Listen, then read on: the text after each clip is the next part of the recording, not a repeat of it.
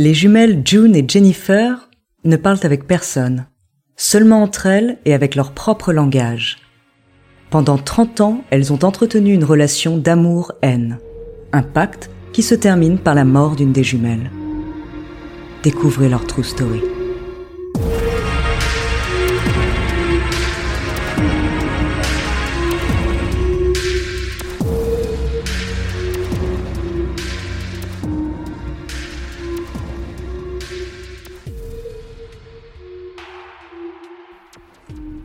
Nées le 11 avril 1963 à la Barbade, dans les Caraïbes, les jumelles June et Jennifer grandissent en Angleterre.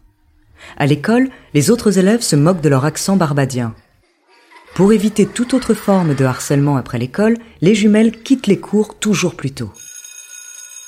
Au fil du temps, June et Jennifer ne communiquent qu'entre elles ou exceptionnellement avec leur jeune sœur Rose. Les entendre parler devient rare. Quand elles s'expriment, il est presque impossible de les comprendre. Elles se coupent du monde, ce qui les rapproche encore plus.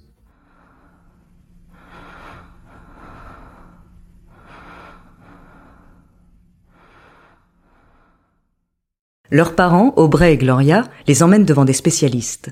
Pour eux, June et Jennifer ont établi une sorte de code. Quand elles ne sont pas silencieuses, elles s'expriment avec leur propre langue. À leur quatorzième anniversaire, June et Jennifer sont envoyées dans des internats différents pour qu'elles s'ouvrent aux autres. Mais les jumelles vivent mal cette séparation.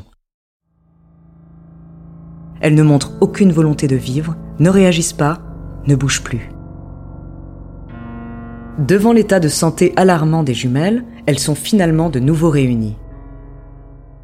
Toujours aussi silencieuses, elles reprennent leur vie d'avant. Ensemble, elles jouent à la poupée et s'expriment avec leur dialecte secret. À partir de 1978, elle développe une passion pour la littérature et publie quelques romans. Les sujets sont sombres, parfois malsains. Par exemple, The Pugilist de Jennifer parle d'un chirurgien qui transplante le cœur d'un chien dans le corps de son fils mourant. Jennifer et June ont 18 ans. Elles commencent les dérives. Alcool, drogue, sexe. Si elles ne deviendront pas des auteurs célèbres, elles seront des criminels célèbres. Le duo vole des vélos, s'introduit dans une école, brise les vitres, vole des livres et tague les murs. Mais cela ne leur suffit pas. Le 8 novembre 1981, June et Jennifer sont prises en flagrant délit d'incendie volontaire. Le duo est déclaré mentalement instable. La justice envoie Jennifer et June au Brownmore Hospital, un hôpital haute sécurité pour les malades mentaux. Séparées l'une de l'autre, elles continuent cependant à mettre à jour leur journal. Certains passages sont troublants. Jennifer écrit Nous sommes devenus des ennemis fatals. Je me dis, puis-je me débarrasser de ma propre ombre? Sans mon ombre, mourrais-je? Sans mon ombre, pourrais-je gagner la vie, être libre ou laisser pour morte? Quant à June, voici ce qu'elle écrit.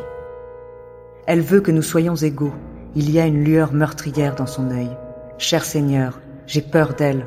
Elle n'est pas normale. Quelqu'un la rend folle. C'est moi. À l'hôpital, les choses dégénèrent. June tente de se suicider, Jennifer agresse les infirmières, la communication avec les jumelles est presque impossible. Leur famille vient rarement les voir. On nous oublie, on nous efface, on ne nous reverra plus jamais, écrit June. À cause des médicaments à forte dose, leur passion pour l'écriture disparaît les jumelles passent onze années à Broadmoor. Onze années où elles tentent de s'entretuer lorsqu'elles sont réunies et de se suicider lorsqu'elles sont séparées. J'ai envie d'être seule, mais je me trompe. Est-ce que je peux supporter d'être seule? Mon cœur ne bat que quand Jennifer est là. Le 9 mars 1993, les jumelles sont libérées de Broadmoor pour être transférées à la clinique de Caswell.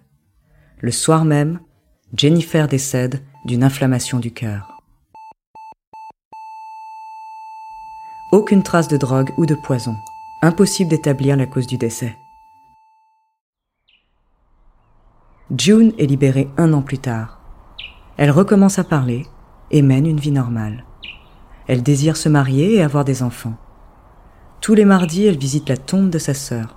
Sur cette dernière, June inscrit le poème Une fois nous étions deux, on n'a fait qu'un, Nous ne sommes plus que deux, par la vie soit un, repose en paix. Selon l'écrivaine Marjorie Wallace, qui leur dédie un livre, les jumelles auraient conclu un pacte. Pour que l'une parle et vive normalement, l'autre doit mourir. Jennifer a fait le choix de se sacrifier.